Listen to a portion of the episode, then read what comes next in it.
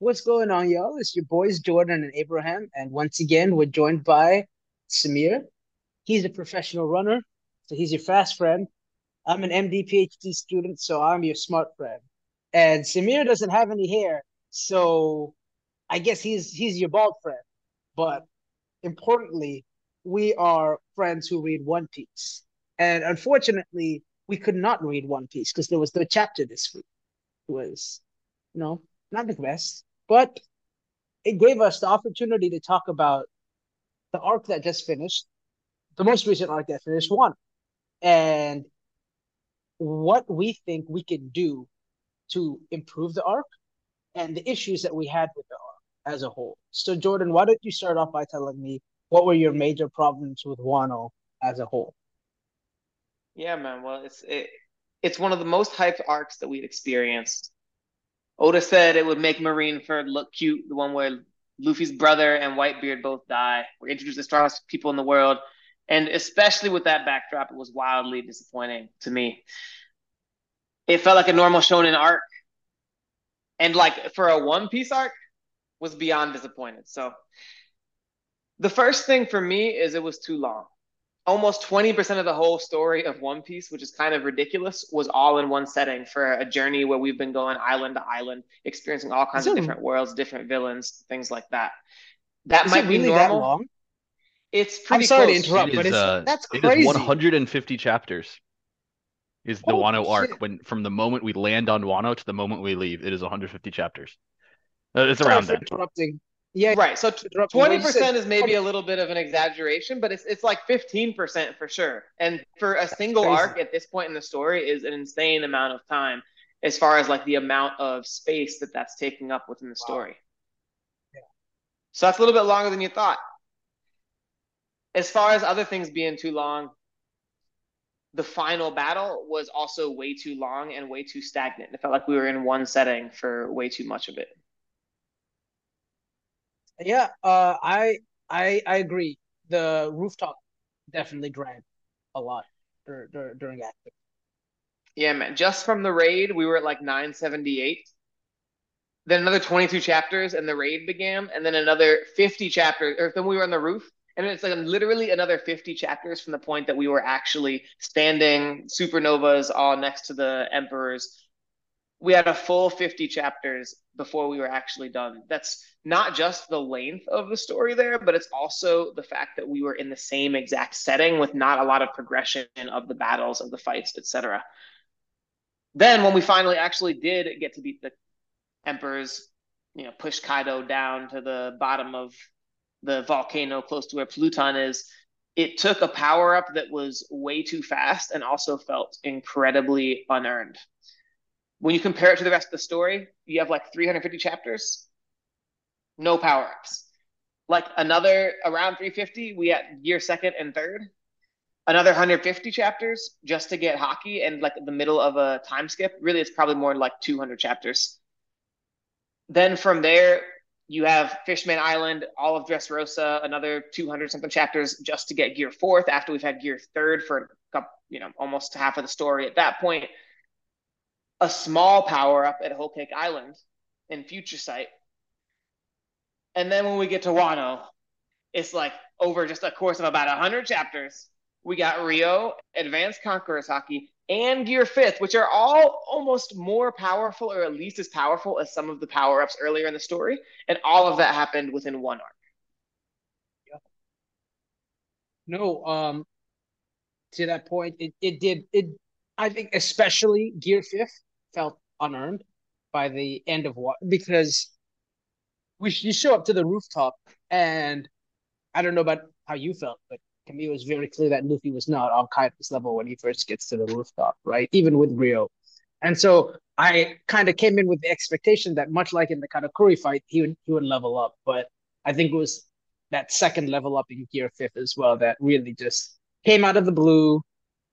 Um, we we just hear about Nika. I'm sure you you know that you're gonna get to that later, but like we just heard about Nika for the first time, like five, ten chapters earlier. Yep.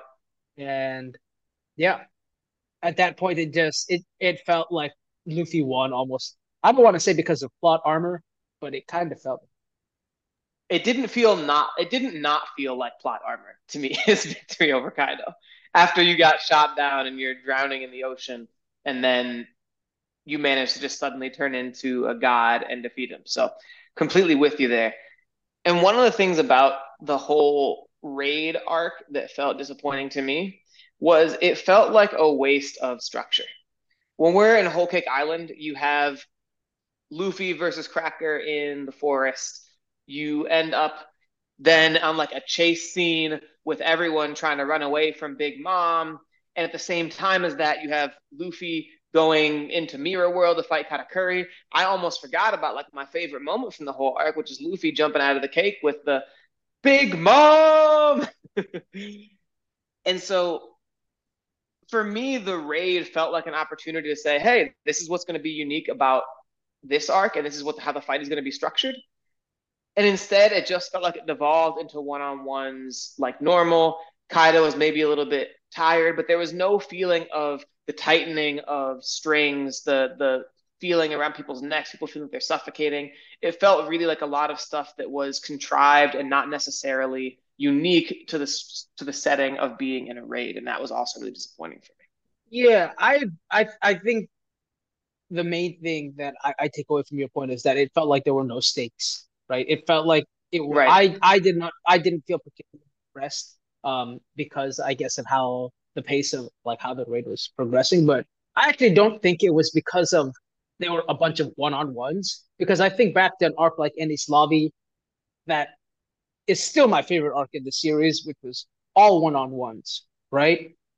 The issue I think is that there were too much too much emphasis on the side characters for me, and not I, I'm not even just saying the scabbards. I'm including the scabbards when I say this, but I even mean characters like Kid and Law that I can. Mm. basically non Straw Hats, and I I think as much as people love Law, especially, I don't read the story for him, and so it yeah it it, it didn't it didn't feel like the, the the issue for me wasn't the the the the the, pace of the story being slowed down by one-on-ones. It was that we spent so much time uh, in one-on-ones with characters that i didn't care very much about well i think I wanna... what you said actually i think what you said actually makes a lot of sense there about it being no stakes because that's really the issue with it's not that I do not mind one-on-one fights, but it's that if this is a raid and we're in the stakes of a raid, it's the chaos of the battle should have some kind of consequence. All of Marco fighting Queen should feel like it has some kind of consequence. Someone should be weaker. Maybe someone can beat someone they weren't ready to beat elsewhere. When it devolves into the one-on-ones, it's not that I'm hating on one-on-one specifically. It's the fact that this is a specific setting that has been created by what we've decided to do eh, or by the way, Oda decided to set it up. And when it just falls back into one on ones, it feels like that entire setting and those entire stakes that were created feel irrelevant to how the battles ended up actually progressing. Samir, what you want to say? No, I think I'm drawing a pretty good uh, line in between both your points is that first for Luffy's ascension to gear fifth, you know, his ascension into awakening his fruit, becoming Nika. It, it 100% felt forced because, again, like we didn't understand anything about the Nika fable to the point that we do now uh, for about what five to ten chapters beforehand. That that whole fable being introduced in the Who's Who versus Jimbei fight is ridiculous. And honestly, the whole point of Luffy being a liberator was kind of lost because of how long Wano has gone and how long the raid was and how long the rooftop scene was. Because, in my opinion, you lose that emotional connection to seeing, you know, all the people who were oppressed by the failed smile fruits, people who don't have the water and the food. It, how long has it been since we've seen them suffer? And at least 75 me, chapters. Exactly exactly. And so I, I for me on the reread i felt it a little more is because on the reread i'm obviously going a little faster. I'm not reading it week to week. But reading it week to week you know i, I totally forgot just how angry at kaido i felt. But then again i think with to your point about the side characters abraham we we lose that anger at kaido because honestly it feels like my anger should be more directed towards orochi for what he did to the country mm. right it's not uh, now Kaido is just somebody to, in my opinion, this is maybe a little of a hot take, but Kaido almost seemed like he was there to fill the void. And he was simply there because Orochi was handing him this country on a platter for him to make a base and for him to do all that. And and to that respect, I think that I think that Law being here in the story makes sense because Law is the one who had the idea to defeat Kaido in the first place. Kid, however, to me felt pretty inorganic. Kid, kid, I mean, let's be honest, Kid was here to to get his ass beat and then to get his ass beat again by Shanks later. Yeah, no, I mean I agree. Kid Kid was an integral part of the the whole arc from Punk Hazard onwards. Or not Kid, Law. Law. Law Law was an integral part of that whole arc. Um it just it felt it just felt weird that one of the emperors had like went down and it wasn't the straw hats that did it you know luffy says from punk hazard like i'm gonna take down all four of the emperors and obviously you know in wano part of part of the reason why i i was just a little lost and uh like during wano was that how how are we going to defeat? How is Luffy going to defeat both of these emperors? He's not even strong enough to take on one, right? And right. part of the answer is that he's not going to take on both of the emperors. He he only ended up taking on one, right? But um, Big Mom felt very you know unnecessary. On, honestly, I I feel like I would have rather Big Mom not been in the flood at all because her crew her crew wasn't involved. Oda just kept on like gag writing them out of the story. Like they climb up the waterfall, they get kicked out um, but yeah, I don't know. A, a, lot of a lot of a lot of these side characters that I, mean, Paris I, I don't feel Paris like Sparrow was definitely involved and did some stuff yeah, yeah. out there. It's the sort of thing where he was the only one. Yeah, it's the sort of thing where that's just the same as that complaint I'm making earlier too, where it's there's all these people who are there and it doesn't really feel like there's any kind of significance actually towards the final battle besides them just being around for someone to fight. Oh, 100% agree to that point because I feel like One Piece is one of those older schooled shonens where in a group fight, the good guys are only ever as strong as their strongest guy. Right. And then you look at some more modern series. Um, you know, I'm only going to use this as an example because let's be honest, everyone in that series loves jumping curses. Jujutsu Kaisen, the, the the the tag team fights, the the multi people fights in that series, you have people creatively using their powers to make a difference. Whereas you you look at One Piece and it's like you know you look at the the five supernovas versus Big Mom and Kaido, and it, it doesn't it honestly doesn't feel like anybody but Luffy's doing anything. Right, yeah. you know, Zoro gets his little moment, and you know I'm a Zoro stand, but like let's be real, he gets his moment, he leaves a scar on Kaido, but that's it. That he doesn't really do anything, yeah. right? You know, you're only as strong in these group fights in One Piece as your strongest character. So that's why it just feels like a waste of time. Exactly. And that's one of the things that was actually great about Whole Cake when you go back and reread it is it feels like there is this shifting structure. It's like Nami manages to actually get Zeus to lay a giant mm-hmm. blow at Big Mom, and they have this goal, which is a small goal of just being able to get outside the territory, but everyone's able to contribute in their own little way. In yeah. this arc, it just kind of feels like it's a bunch of 1v1s and none of it mattered until Luffy just yeah. turned into a sun god and punched Kaido. But Abraham, you know, I know I've yeah. been going on. Do you have are there other complaints? Did I miss anything, you know?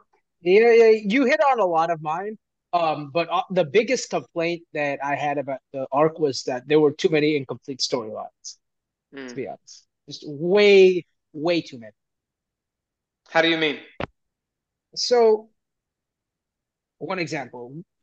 The whole premise of the arc is that Oden sent his scabbards to like to open up the borders of like that was the command he gave them as mm. they're sent to the future. Open the borders of the country, right? And the point of like overthrowing Orochi and Kaido is so that they can do this. We get to the end of the story to the point where the borders can be open. And Momonosuke is just like, you know what? I actually, and I understand the reason he's like, you know, opening the borders might allow enemies like strong enemies like Kaido to come in. But like the whole point of that, that, like their whole mission was to open the borders of Wano. And just randomly at the last second, Momo was just like, you know what? Actually, I don't think I, I don't feel comfortable opening the borders yet. And it also felt like that was on, just like, a tool. You know they're to... gonna open the borders at some point. Just like yeah, you know they are. I'm sure they. I, I'm, I'm certain that they will. But like, that was that was literally like it. It would be like uh, what's i I'm trying to think of a good parallel in another arc where, let's say in Punk Hazard, the point is to destroy, or in Dressrosa, the point is to destroy the Smile Factory, right? To, you know, right. to disrupt like Kaido's whole chain of production and whatnot. Uh, and we get to the point where they're about to, like, they're ready to blow up the Smile Factory, and Law's like, you know, I don't actually know how badly this is going to disrupt the world order. Maybe we shouldn't just, you know, destroy the Smile. It was this was the plan from the the whole nah. idea. The mission of the arc was to just that we we don't we don't we don't necessarily need to go back and forth about that because I think there's a whole bunch of other incomplete storylines in in right. Wano. Like we get hints about Zoro's ancestry that go completely unanswered in the story. Um, uh, what what, what are some other incomplete stories? Um, I'm I'm with you that there are incomplete stories there. I'm willing to extend Oda a little bit of grace in suggesting that these are going to be things that get answered later on in the story it's we learned about the Poneglyphs in Alabasta, and I think there's a way in which the way Wano was hyped up made us feel as if we were going to need to get those answers right now and get the full Zoro backstory and get every get answers about Pluton beyond just what it is. Yeah. Yeah. But I don't know that the fact that it's not answered right now is something that makes yeah. me feel bad about the story. I I think for the the open borders thing, I agree that it will get opened later. I don't think we're actually going to get anything about Zoro's ancestry later in the story. Because you think about how expedited the series is becoming now. If there was any point, like if there was any point Oda was going to be able to do this, take some half a chapter, a chapter to be like, this is Zoro's ancestor. He's related to Ryuma, whatever, how, whatever, whatever his ancestry is. It was during Wano, and I just have a hard time seeing him take time out of the story to to do that now when everything is just being paced so much more quickly. It would feel like the story would have to slow to a halt for like a chapter or two to do that now, which I don't really see happen. Um, the other last last thing though, the, the other reason why I didn't like the them not opening the borders is because the Marines. Oh, this is another thing. The Marines show up and they're like, you know, if Kaido and Big Mom are defeated, we're gonna raid Wano. We're gonna take down the Straw Hats. That was their plan, right? We the moment Kaido loses, if he loses, we are going after the country. At no point was that contingent on the borders opening because they don't know that Momo wants to order, open the borders. Kaido loses, and they're like, "Oh, they didn't open the borders, so we can't actually go into the country." And it just felt so like it felt like bad writing to be like, "Why? Why did you even put the Marines outside the country anyway? If you were just going to write them away. Like, just don't introduce the Marines into the storyline of Wano at all. Was it not about the samurai being a worthwhile force? Like wh- why the Marines didn't invade? Why the Marines didn't come? Yeah. I mean, we can argue that now that we've actually been through Wano, I really, really doubt we could call the samurai a worthwhile force. Listen, man, that's that's that's what Akainu said. I'm just taking this man at his word. It's it's, it's unknown. It's unknown at the least, I, but I do agree. That's another downside. I think his I think historically that is the reason why they never really got involved in Wano. But the I, I I distinctly remember the Marines outside of Wano being like, "We're going to invade if Kaido loses." And then after Kaido lost, they didn't invade because the borders weren't open. And I was it just it bothered me because I was like, you had no reason to believe that these borders were going to be open. So why was your plan all of a sudden contingent on this? You know, it felt like Oda was just introducing the Marines to be like, look, even if the Straw Hats beat the Beast Pirates, there's going to be a whole another enemy to face to kind of get people to stress about that. And then he just wrote them away. You know, I don't know. I yep. didn't like that. Um, and then a lot of my other complaints are stuff we've talked about. I think we spent too much time on side characters, so there was a lot of wasted content, and the accomplishments in the arc didn't really feel earned. Not just Gear Fifth, but also uh, Zoro's moment against uh, King. While I loved the fight, I don't love the whole idea of we have a magic pill like a bean to give you to right, help right. you. F- yeah, basically gave him a bean to be like, you know, fight king now. And I was just like, I would have rather Zoro just not have been on the rooftop. You know what I mean? And as great as the moment as that was for Zoro, and I love that moment on the rooftop for Zoro, it it it it made the fight with King, I don't know, feel a little bit cheap. But or Yep. just a tag team fight, like exactly what you were saying earlier. Like it needs to, like a fight in which we see Luffy and Zoro together be able to overcome this incredible force. But I'm gonna say because I think a lot of the crux of a lot of these issues, certainly the ones that I've brought up, are are the fact that when we got to Wano, the difference between our main characters, our cast, and Kaido was just too great. I think that a lot of the things that we're complaining about boil down to that. That when we re- when we reach Wano, our characters are just simply not ready to actually take Kaido on. Right at the very beginning, Luffy gets completely one shot, and so we have to do a whole training arc when we get Ryuo. Part of the reason that it takes a whole 50 chapters, literally just from getting on the roof, is the fact that even when we were actually facing up against the Emperors, we're completely outclassed, and Luffy just gets thrown back into the sea. And literally, the only reason he didn't die is because Kaido is like, "Oh man, I just forgot to chop off your head. I should have just done that. I should Can done I say when I something? could. Can I say something real quick as well? That would have been an issue in Whole Cake Island if Oda didn't write in a great character like Katakuri. Because in Whole Cake Island, you know, we have no chance. It's so clear we have no chance against Big Mom. I remember reading that and being like, what are they going to do about this woman?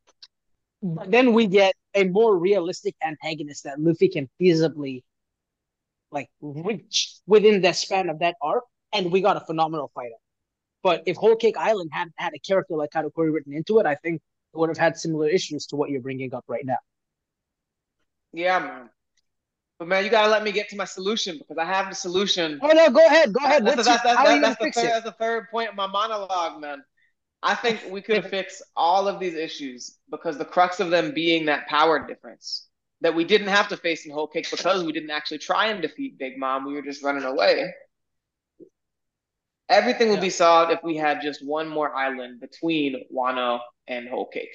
If there was a place for our characters to go to have a little bit of time to level up, maybe Nami finds a way to keep Zeus there. Maybe Luffy goes there and learns Ryuo from some random master who happens to be there. We're able to, we would be able to get through Wano, cutting out a lot of the, cutting out a lot of the empty space that just gets stuck running around Udon with Queen, with uh, Hyogoro trying to level up with Ryuo. We could have even learned Advanced Conquerors on that island and had Luffy come to the point where he feels like he's ready to actually fight. Because Ryuo and Advanced Conquerors are really sort of you know, two sides of the same coin, right? You'd be able to actually go up against Kaido and have a chance to be able to punch him. You'd be able to take out a lot of that time that we had to go. Luffy gets defeated, Luffy comes back, Luffy gets defeated, Luffy's still too weak before he has this power up that he doesn't deserve. We'd be able to actually fight from the beginning. And while the stakes would still be against us, our characters would definitely be strong enough to have the ability to do that. And then Gear Fifth would be its own power up and its own arc dedicated to dedicated to Luffy achieving the powers of the Sun God. And additionally, in that previous arc, you could have it be themed around people knowing who Nika is. And you could introduce that character so, like you said, it's not just a random introduction between who's who and Jinbei and the most irrelevant fight out of all of the fights other than that other than that knowledge. I so couple one I think the big big question I have for you right now is would this extra arc that you would introduce into the story because I think there's a lot of logistical issues in doing that. Would that just involve the Straw Hats from Whole Cake Island, like Brook, Chopper, Sanji, Luffy, and Nami? Because half the crew is not there, right?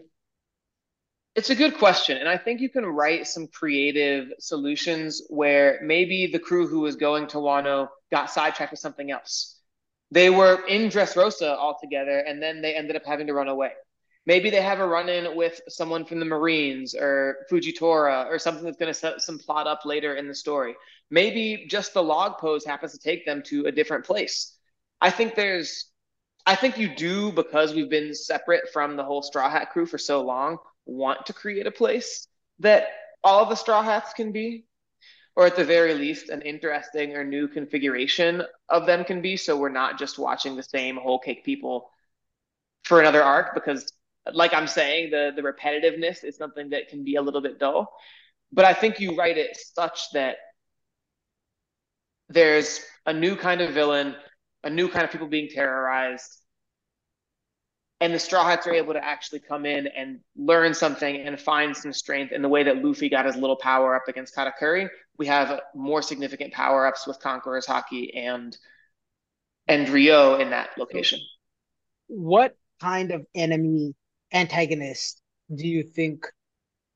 I guess so. Two questions. One is is this more of like a training arc, like the three, like a shortened version of the three D two Y that you're thinking of, or is there an antagonist that you would expect to be on this arc, uh, on this island? And if so, who would that be? Because I do think, in terms of the threat level of enemy that we would need to face at this point, there are very limited options in the story, right? Look, I don't. I think we all agree Elbaf is being set apart for Shanks, so we can kind of write him out. Maybe it would just be Big Mom is the enemy again, like on this arc, she just follows them to this latest one. I don't know. Who do you think uh, would be a fitting antagonist for that kind of island?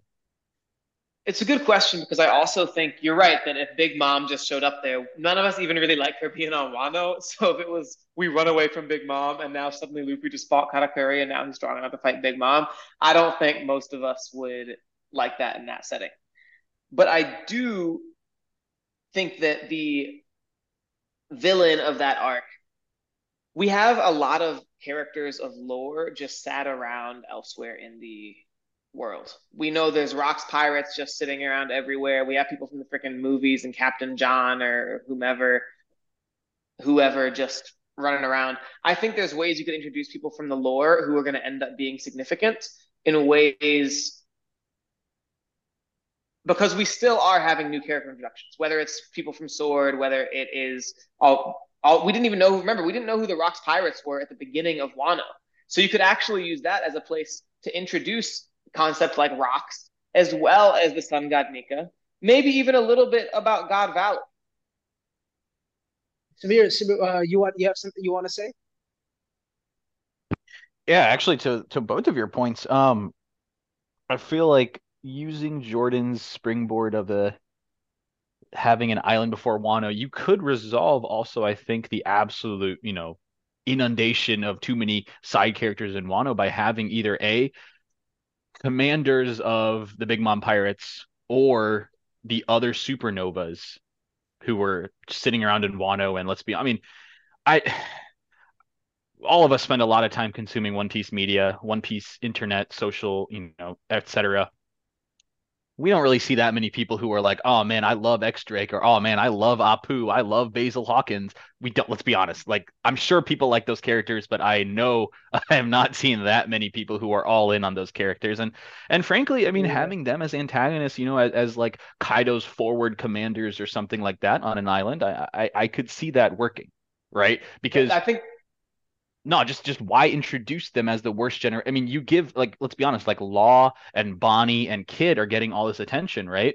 Um, obviously Luffy and Zoro are getting to get this attention. Killer Killer goes with Kid.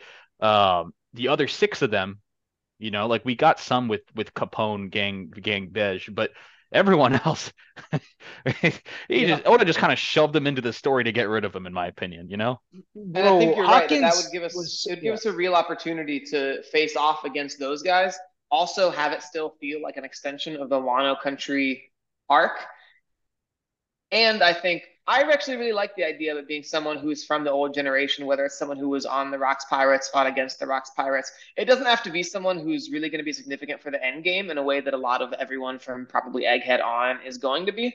But I think it'd be an opportunity to say, hey, here's a character who's pretty strong, who's running around the world, who knows certain things about the world that can who can give us certain lore drops about the world that we're not going to get otherwise. And using that in an arc combined with Kaido's forces, I think could give us a really interesting setup.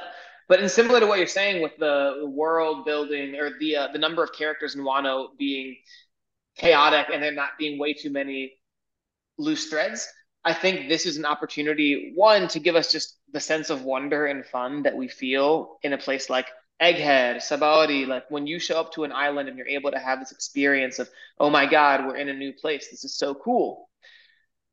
you'd be able to have that and a few more character moments for the Straw Hats, which I think we would all appreciate, while also being able to reduce the amount of space you have to actually fill for all the different characters who are spending time with them, whether it is the scabbards being able to meet up a little bit earlier, a few of them, introduce them for longer in the story, um, or just or the villains giving police giving people like Hawkins, D.A. Drake, or or uh, Apoo a little bit of time to have some interesting character development. I think that would really be a lot of fun and give us uh, some uh, some really interesting material to then go into Wano being ready and not having had to jam all of it into one place. Yeah, no, I, I think honestly, a lot of those changes would have made the arc a lot more enjoyable. But I think right now it's time for us to move on to S class versus F class, everybody's favorite topic. And we're changing up the format a little bit this time. Samir is going to be reading out a couple theories, and we'll see if Jordan and I are on the same page this week or if we're not. So, Samir, do you want to you want to start us? Yeah, let's kick it off. Uh, so, one, one, of the theories. Abraham has brought us this theory, and uh, it's the Blackbeard's devil fruit theory. Why Blackbeard's Logia fruit doesn't work like a typical Logia. Uh, the theory is essentially summarized as uh, Blackbeard is always in a weakened state because he's standing in light. Um, just like how Crocodile is weak to water, you know, sand's weak to water. Blackbeard can't pass through attacks when he's standing in light. Um, we've only ever seen him standing in light, so of course we're going to see him tank all these attacks. Uh, the theory continues in that if Blackbeard is in the shadows or is in a place where there's no light, can he use his fruit like a normal Logia? If he awakens it, can he then absorb light itself and make the area around him dark.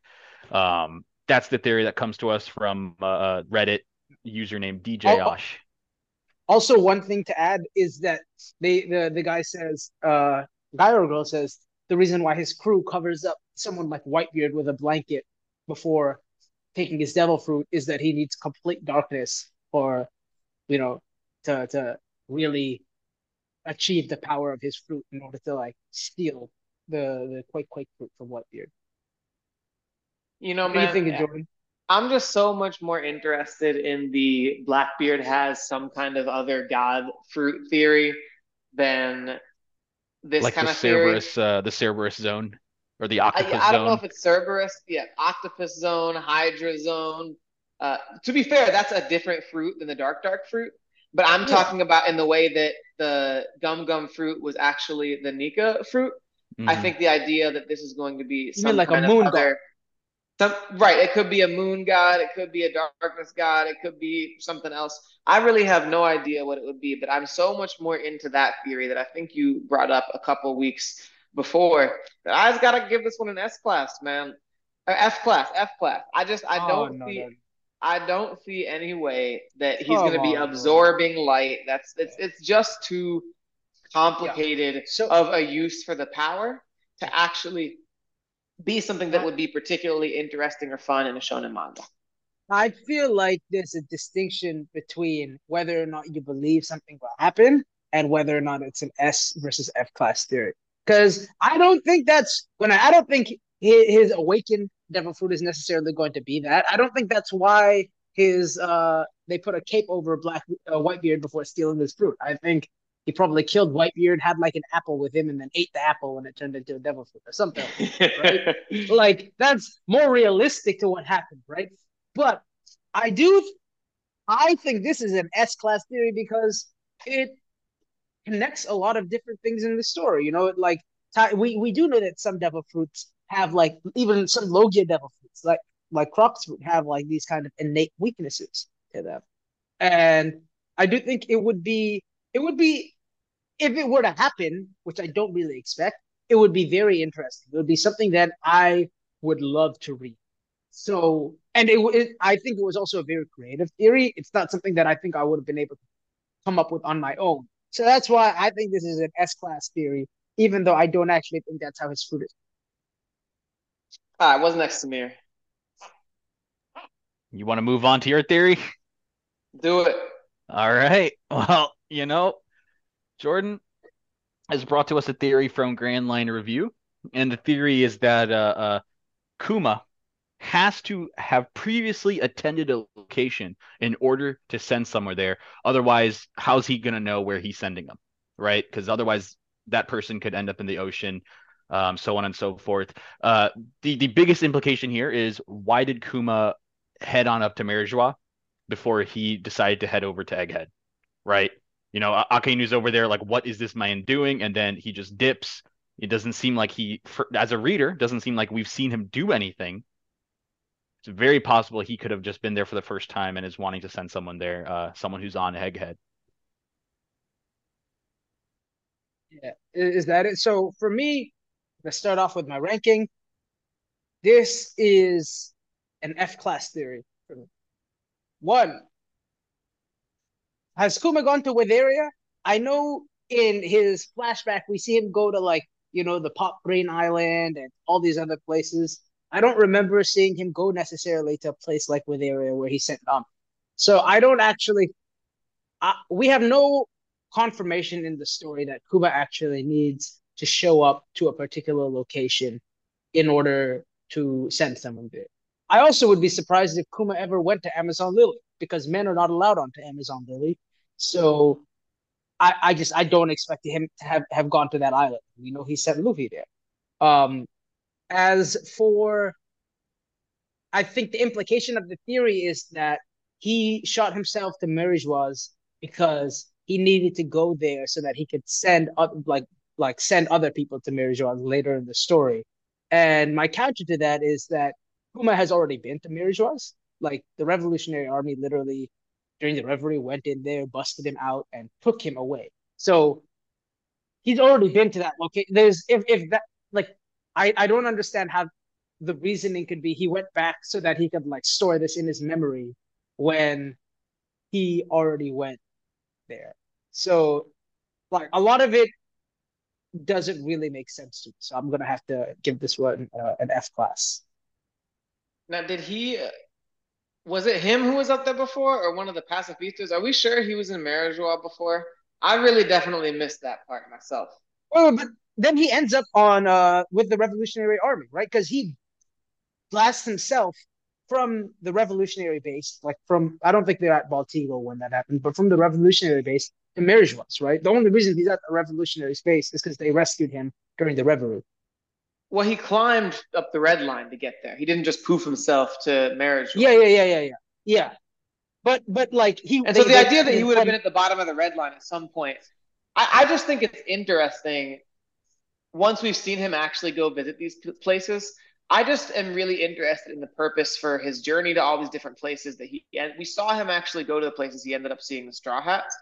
And I'm interested in what the purpose of showing that Kuma specifically went to visit those places was, what he learned in those places, and why and how his power actually works, because we don't want him to end up showing up in the random places real quick, Samir just let us know. Chapter 1092 is literally titled Kuma's Rampage Through the Holy Land.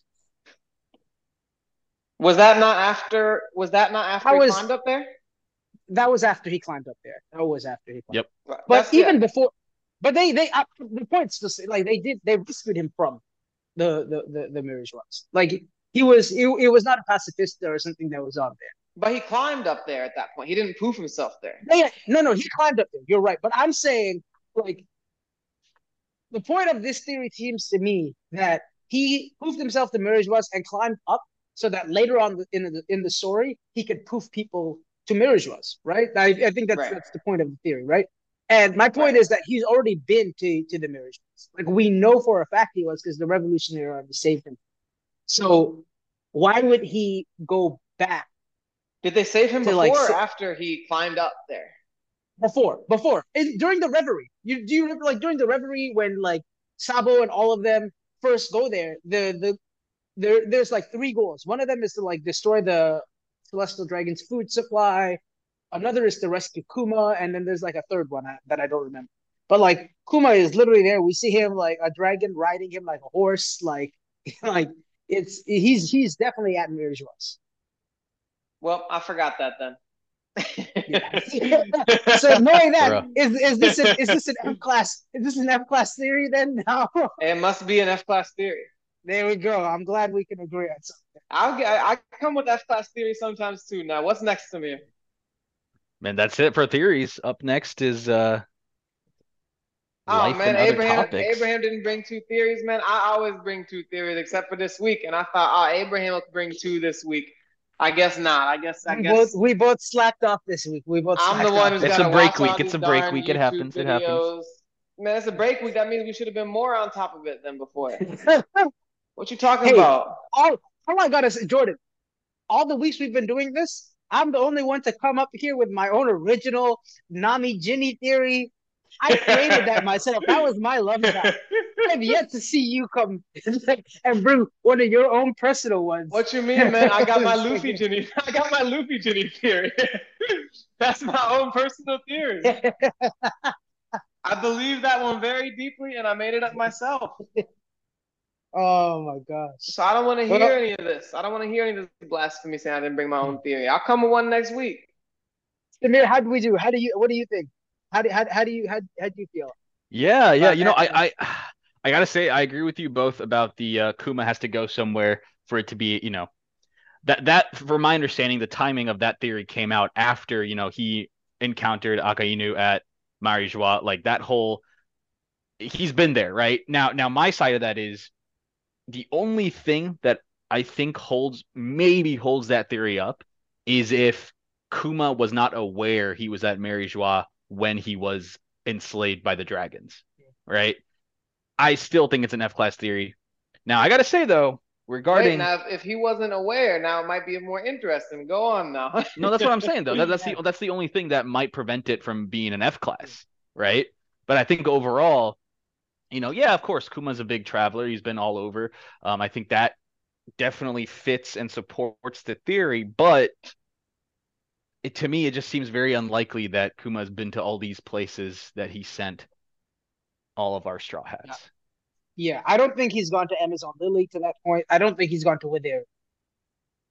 Yep, yep. Um, and then actually going back, I don't know. See, the thing is, ever since the Nika fruit reveal, going back to the Blackbeard Logia theory, I, you know, I, I know it's not the game, but I can't say it's an S class theory, but I also can't say it's an F class theory because here's the thing: I think Oda's No, it- parameters. You were not. no, no, no, you know what? Yeah. I don't play on the same rules as you two, right? So I can say what I want.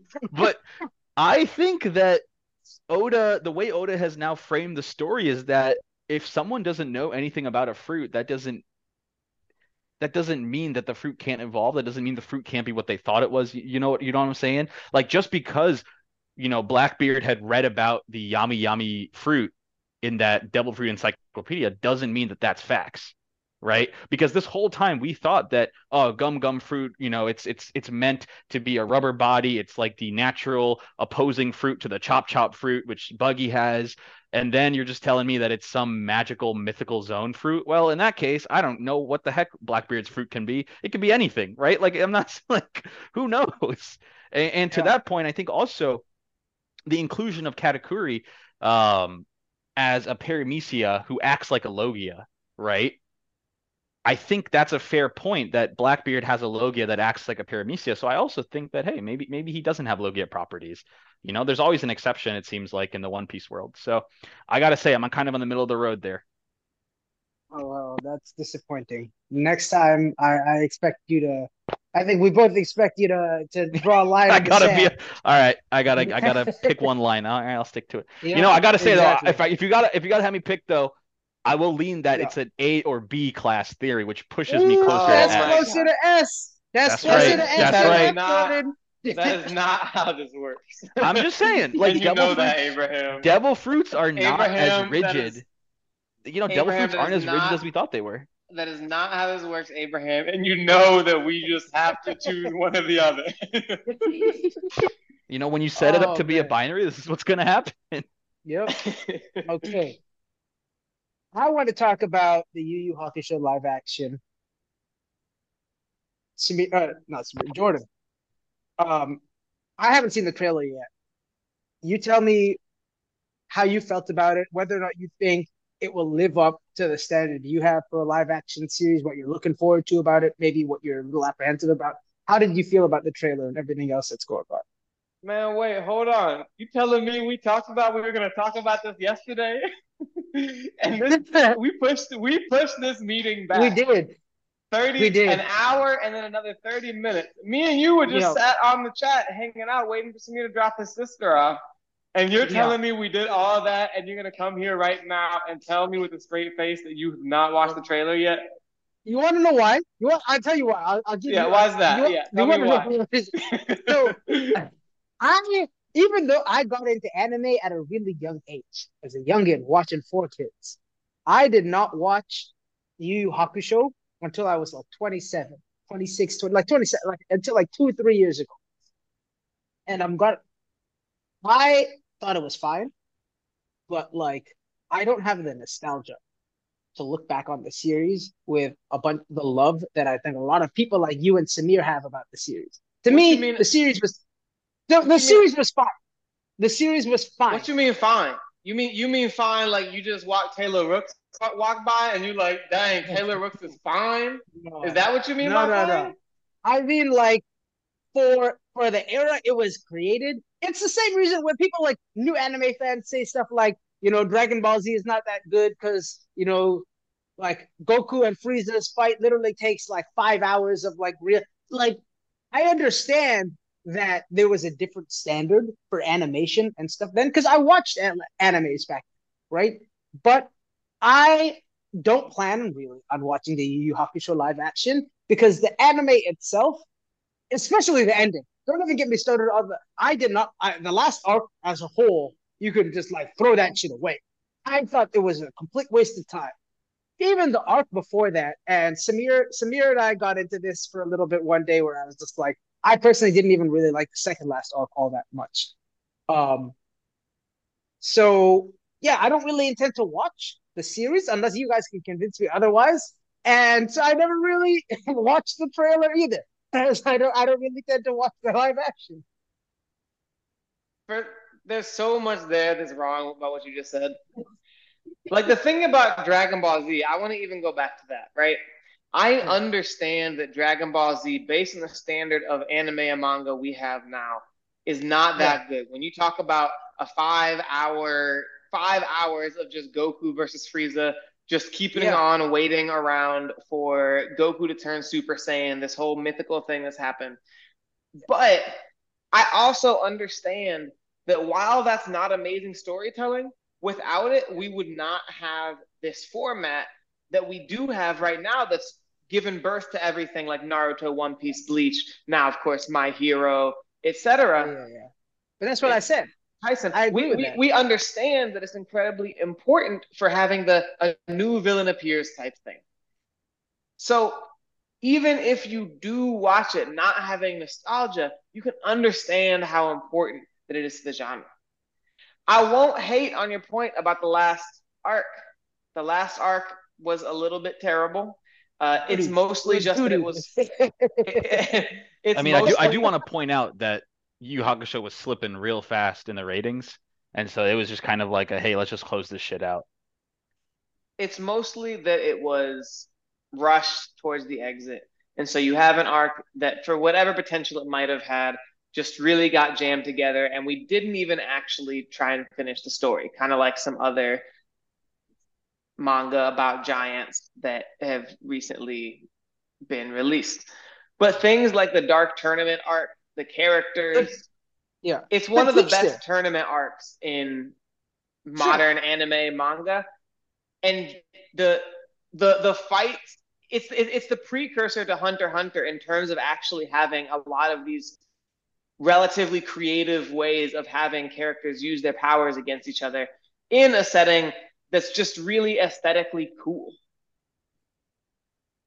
I, I also mean, want to point out that the uh, trope of having a demon inside you, that's one more thing that Yu Yu Hakusho walked so other series could run.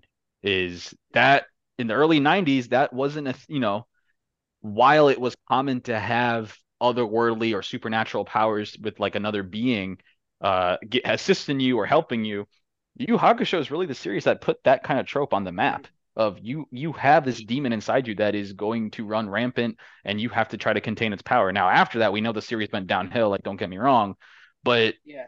that's just throwing that on the pile of things that Yu Hakusho had to walk for Again, so other series can run.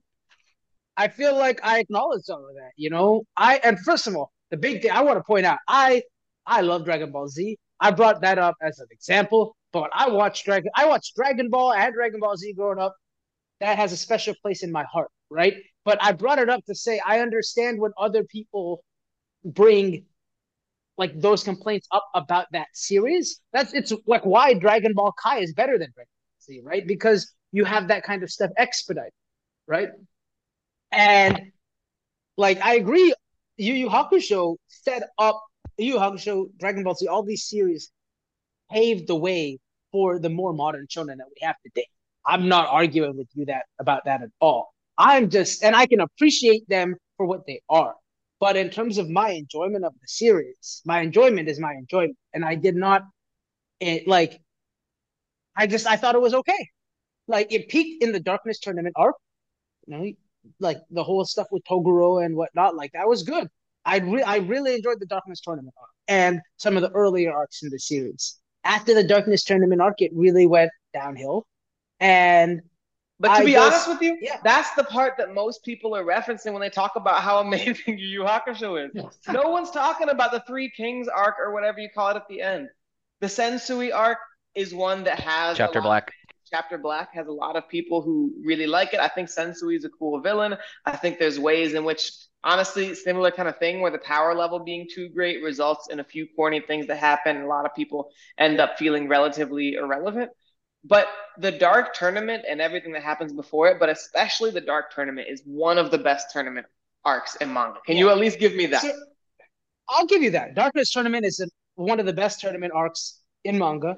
Um, but I will say it's not just the ending that I have an issue with. It's like, you know, a very slow grind, I felt like at the beginning. You know, the first like however many episodes, you know, when Yuji's just dead trying to get his body back and him like first look. I understand, you know, you're setting up the the whole like everything with spirit energy and what. Uh, sorry, did I did I say? Can you, what, what can you just tell me where? Can you tell me where you watched this? I'm like, did you watch this on the most booty subs fan subtitle thing that calls Yusuke Yugi no, no, as if it's Yu-Gi-Oh I, and calls the, Dark Tournament arc the darkness said, tournament arc. Is that is that what's happening right now for him? I said I said Yugi because I've I've got Jujutsu Kaisen on my mind. I meant Yusuke. That's my bad. I thought, I thought, you, bad, I thought you were I thought you were on that Yu-Gi-Oh bike duel now. no, no, no. That's no, my I, bad. I had I had Jujutsu Kaisen on my mind. If I can interject, I yeah, I actually yeah. I also I do agree with Abraham to an extent. Like now, for me, Yu Hakusho is one of those nostalgic series. I love the series. I, I love the characters. I, I you know I, I reread it pretty often. Um, but I will say it's funny when I reread it. There's a reason I skip a lot of the early chapters is because it, this similar thing happens with other series, right? Uh, especially from that time period where the series was finding its legs, and that's kind of the issue. Uh, is uh, another series that this reminds me of is uh, Hitman Reborn, which is I know it came a little later after Yu Hakusho, but it's it's fair, you know that's the truth. Um, Yu Hakusho doesn't really have an identity for the first 20 to 30 chapters right? And and and while it's finding that identity of being a battle you know demon series it's it's slow. It's not what you expect from it because if you showed somebody the dark tournament arc just by itself and they're like holy crap this is so cool and then you go back and you start the series with them from from episode 1 they're probably like what the fuck is this? And that's facts yeah, man. But he, he, so here's what happened: is if you look at his old series, Togashi is basically a shojo artist. A lot of his older series were just like love stories, and so he goes. I mean, that's why he got with Sailor Moon author. Story. yeah, exactly. He goes in creating a story that looks like a shojo, and I just bought a couple volumes of the manga. It's one of the ones I've been re recently checking back out again out of my collection. And a lot of the art, even there's random times of Keiko just looking at Yusuke being like, bang, and it's just drawn exactly like a shoujo. oh yeah, Kurama, dude, look at Kurama, man. Yeah. The shading, the way the lips are drawn in, the way every little piece of hair is drawn in, the way you never see in a shonen. It's a dude who started writing that, found out his thing was going to get canceled, started making a battle thing, and then from that point on until a certain point, it was awesome. But that part was so awesome. And I need you to Yeah. Honestly, I can get down Abraham as long as you give me the Dark Tournament as one of the best arcs because that's honestly the thing that most of us care about. Who are you? I mean, but I said that. I said, well, I would say it's one of the best tournament arcs. I think it's it's it's a phenomenal arc on it in and of itself. I, I will give you that. We cool. We It's cool. phenomenal. That's that's great. Yeah, I can do that. We're not gonna talk about the trailer now. Although I do say, yeah, I do say we kind of got off the rails on this one. That's more important. This is a more important topic. I couldn't deal with Abraham starting with "I didn't watch it. It's fine." So we're going on I to mean, to. do we're going you- to Well, Dre. you here's the irony. Here's the irony is that the the live action series doesn't even have all these. Dist- it just matches everything together and says "fuck you" to all the distinct arcs that were in the series anyway. So let's be honest, they really don't have much to do with each other at this point. There we go. Now you want to talk I about Draymond Green now, Abraham? Yeah. I thought you were gonna be you were gonna start throwing hands just like Draymond Green does. I might have been close. wants the odds. no, so for for you know, Samir, I don't I know I know you follow sports to some degree, but maybe not as closely as like Jordan and I do. Draymond Green is uh he's a he, he's future Hall of Famer in the NBA. He's a he he was he's kind of he's a bit older now though, so he's not as good as he used to be. And it just feels like he's let's say this. Earlier this year in the playoffs, he got kicked out of a game for stomping on a man's chest. He stomped on his chest, they ejected him from the game and suspended him one game. Start of this season, five, ten games into the year, he goes and chokes this other guy oh, out. Oh, is it the chokes Rudy game. Gobert? Yeah, I, I know Chokes that one. Rudy Yep, Gobert yep. in the middle of the Oh, game. that's how you say it. Don't be Alright. don't be making us look bad like we don't know anything about sports, Samir. Come on now. No, I'm just saying. I I'm just trying to figure it out, You can't be saying Rudy I- Gobert on this podcast. Bruh. I don't follow the NBA. All right, so when I see that, my American side kicks in. NBA suspend him for five games because they're like, you can't be choking people out on the court, Draymond. He gets his suspension, comes back, and within two to three games, he gets ejected out of another game for punching this guy, Jusuf Nurkic, essentially. It's like a a, a, a back fist that, that, that he throws. And now he's suspended indefinitely. And the thing that I want to just bring up is all of there's a, a characteristic that all of his victims, his latest victims, have shared. The first guy was Lithuania, the second guy was French, and this latest guy is from Bosnia. So I don't know what it is. It seems like Draymond has a problem with these Europeans, and he's just like systematically taking them out in these games. That's funny. And he stepped on Sabonis. He stepped on Sabonis. Sabonis, playoffs last year. exactly. Yeah, that's what I'm saying. one. And was it Steven Adams who kicked him in the nuts? Yep. Well, Steven Adams, he's not from he's not from uh Europe. He's from New Zealand. No, he's but, not you know, European, yeah, but he's foreign. he's yeah, yeah, yeah. That's a really interesting theory. Like, it reminds me. I know I was listening to the Right Time one time with Bomani Jones, and he was talking about how in baseball, maybe like some number that is way too high to not be statistically significant of Yeah. baseball fights are between a white player and a Latino player. Someone like so, someone where the the white player is like, dang, you like, the Dominicans they like having fun. You know, they flip the bats, they celebrate. Yeah. And the white players are like, I don't like getting showed up by this Dominican, Spanish, no hablo español fellow over here. You look So like you gonna- had to hold yourself back from saying a slur. Yeah, man, Jordan was ready, man. I was not about to say a slur, man. You all are tripping, man. I was- I was not about to say a slur. I would not go there. But you know, you got these white dudes. They might be the ones who are about to say the slurs. That's all I'm saying. And so the, it's the cultural differences. This when the white dude says, "I'm going to throw a ball at the Dominican player," and next thing you know, you know, you got Big Papi charging the mound against I forget exactly who that was. He got in a fight with someone that's pretty good, and he dodged the punch. But it's interesting wondering what that could be with Draymond, where he says, "I don't go after American players." oh, I there's this impression that I think a lot of Americans have that I think especially white foreign born players are softer than Americans. Like they didn't like that like like slums don't exist in Europe or in you know other countries, you know. when and it just yeah. Uh, Donovan Mitchell is American, yeah. And to, to to Samir's point, Draymond did get ejected from a game earlier today for for going out.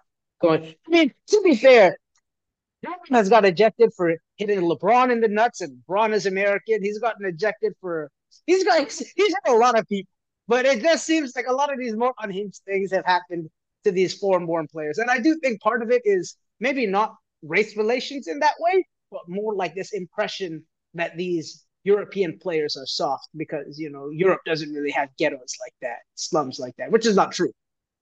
Well, let's you know I want to say there's it's like when your buddy starts dating a girl. Let's say he's dating an Asian girl, and so he goes on a date with one, and then they break up, and then he goes on a date with another Asian girl, and they break up. And it, Draymond Green's at about four Asian girls, and he's going back in his history, being like, "Oh yeah, Donovan Mitchell. Like I dated, a, I dated a white girl, I dated a black girl. like, like, but at some point you're on type alert. Even if you have not 100% of your time been dating that same type, you're on type alert at some point. And with regard to the Donovan Mitchell and LeBron thing, it seems like Draymond Green is still on type alert right now with these European players. It's interesting thinking about it if he just thinks because they aren't part of his culture, like he can pick on them because they're soft. I know one thing that Shannon was talking about with the Jordan Poole fight. Shannon talks about, yeah, I grew up in a place where people fight, and you never let someone close the distance on you. Once you let someone close the distance on you, you're gonna get punched in the face. That's not something I knew because I didn't really grow up. I mean, I got in a couple fights at school back in you know middle school, elementary. We, we, we know we, we know where you went to high school. I saw I've seen your high school. I, my, my, my middle and elementary school was actually a lot, a lot, a lot different from that. Just oh, to be clear. Man, me too. Yep, yep. Because that's you know coming here, I will say the reason I don't have a British accent is because when you come to elementary school, middle school here, you know, like we had metal detectors that we had to go through every morning before we came into school. It's it's like you're a target. You're you're a target. Like it's, it's true. You're a target, and if you don't adapt and if you don't fit in like you will be a target and i mean that's facts like it doesn't matter it doesn't matter who the majority group is right it's, i think it's going to happen to some degree whenever there is a larger majority group and i think that was, can be applied Samir was out here slumming in East St. Louis. Going to school, metal detectors. Man, I will tell you. I will tell you. East St. to, East St. to MICDS. East the difference, yes, the difference between my my schools when I went to you know private school versus the public school I went to was night and day, and I am not kidding about that. That don't make it racial, bro. don't make it racial. Man, night and night and day. That's okay? huge. Don't make it racial, Get out of here. bro. Come on. Am I supposed to relate this black back to the uh, Blackbeard's Don't Logia now? Racial. No, man. But but the point I'm making is, is, is, they might not have those cultural things that Shannon is talking about, where where you understand how to respond to someone going crazy. Now, to be fair, I don't know how you respond when the other day Draymond just literally flips around and hits someone that way. Yeah. But it might be that they don't. The European players aren't used to being in a culture where that where you have to present that kind of of persona to keep yourself from getting bullied over the course of the game? I I think that for Draymond, a lot of it is just like classic classic bully behavior. He doesn't go after with these more egregious incidents, right? Like the Steven Adams thing, I do think he I don't think he was necessarily aiming to kick him in the nuts, which is what ended up happening. I think he was kind of flailing. But these things like the Jordan Poole punch, the him choking out Rudy Gobert. I think he's going after players that he strongly feels like will not retaliate in kind. Like Jordan Poole is not throwing any punches, Draymond. Rudy Gobert doesn't seem like that kind of guy to do that either, right? But he's not going after um like if you if you know if you were in the nineties, he's not going after a guy like Charles Oak. He's not going after a guy that that will step up to him if he steps that way, right? I and it does it does seem like classic kind of bully behavior to me. And maybe he, he does have it in his head that he's just like because it's it's not just Draymond. Like you see like the Morris brothers who are a couple other NBA players. One of them went after like Jokic a couple of years ago. You know? And Jokic right. is like a Serbian dude who's like the best player in the in the league right now. And I mean, ne- never forget that Bruce Bowen kicked a dude in the face. Yeah. Like it is not just Draymond Green. Bruce Bowen kicked a dude in the face with like a Yeah. ninja flying kick in an NBA game. Yeah, yeah, he's playing lockdown defense. no, it's I think in general these players from Europe just have this there's a stigma that they are soft and that they are, you know, finesse players that they are not going to that they didn't grow up with the kind of struggle that American born have. When a lot of these people come from like war-torn countries or come from poverty as well, and they know what the struggle is like, even if it's a different struggle than like the U.S. struggle, right? And so I do, th- I, I, I do think it's uh, a matter of him being intentional with the kind of victims that he chooses to pick pick out. Yeah, there's no question about that. I mean, he obviously made some mistake with Steven Adams and LeBron, but in a lot of the other ways, it does seem like he's choosing bad guys Yeah, or yeah, guys yeah, he yeah. think guys he thinks are weaker than him. But I think that's all we got for today, right? So thanks everyone so for too. listening. Like, subscribe, whatever. All five of you who are actually listening to this at this point. Thank you to our Yeah, friend yeah. Joaquin and Becky for giving us feedback this point. And today, he's smart. I'm fast. Samir doesn't have any hair. He's bald. Thanks for listening, everybody. Take care. Thank you.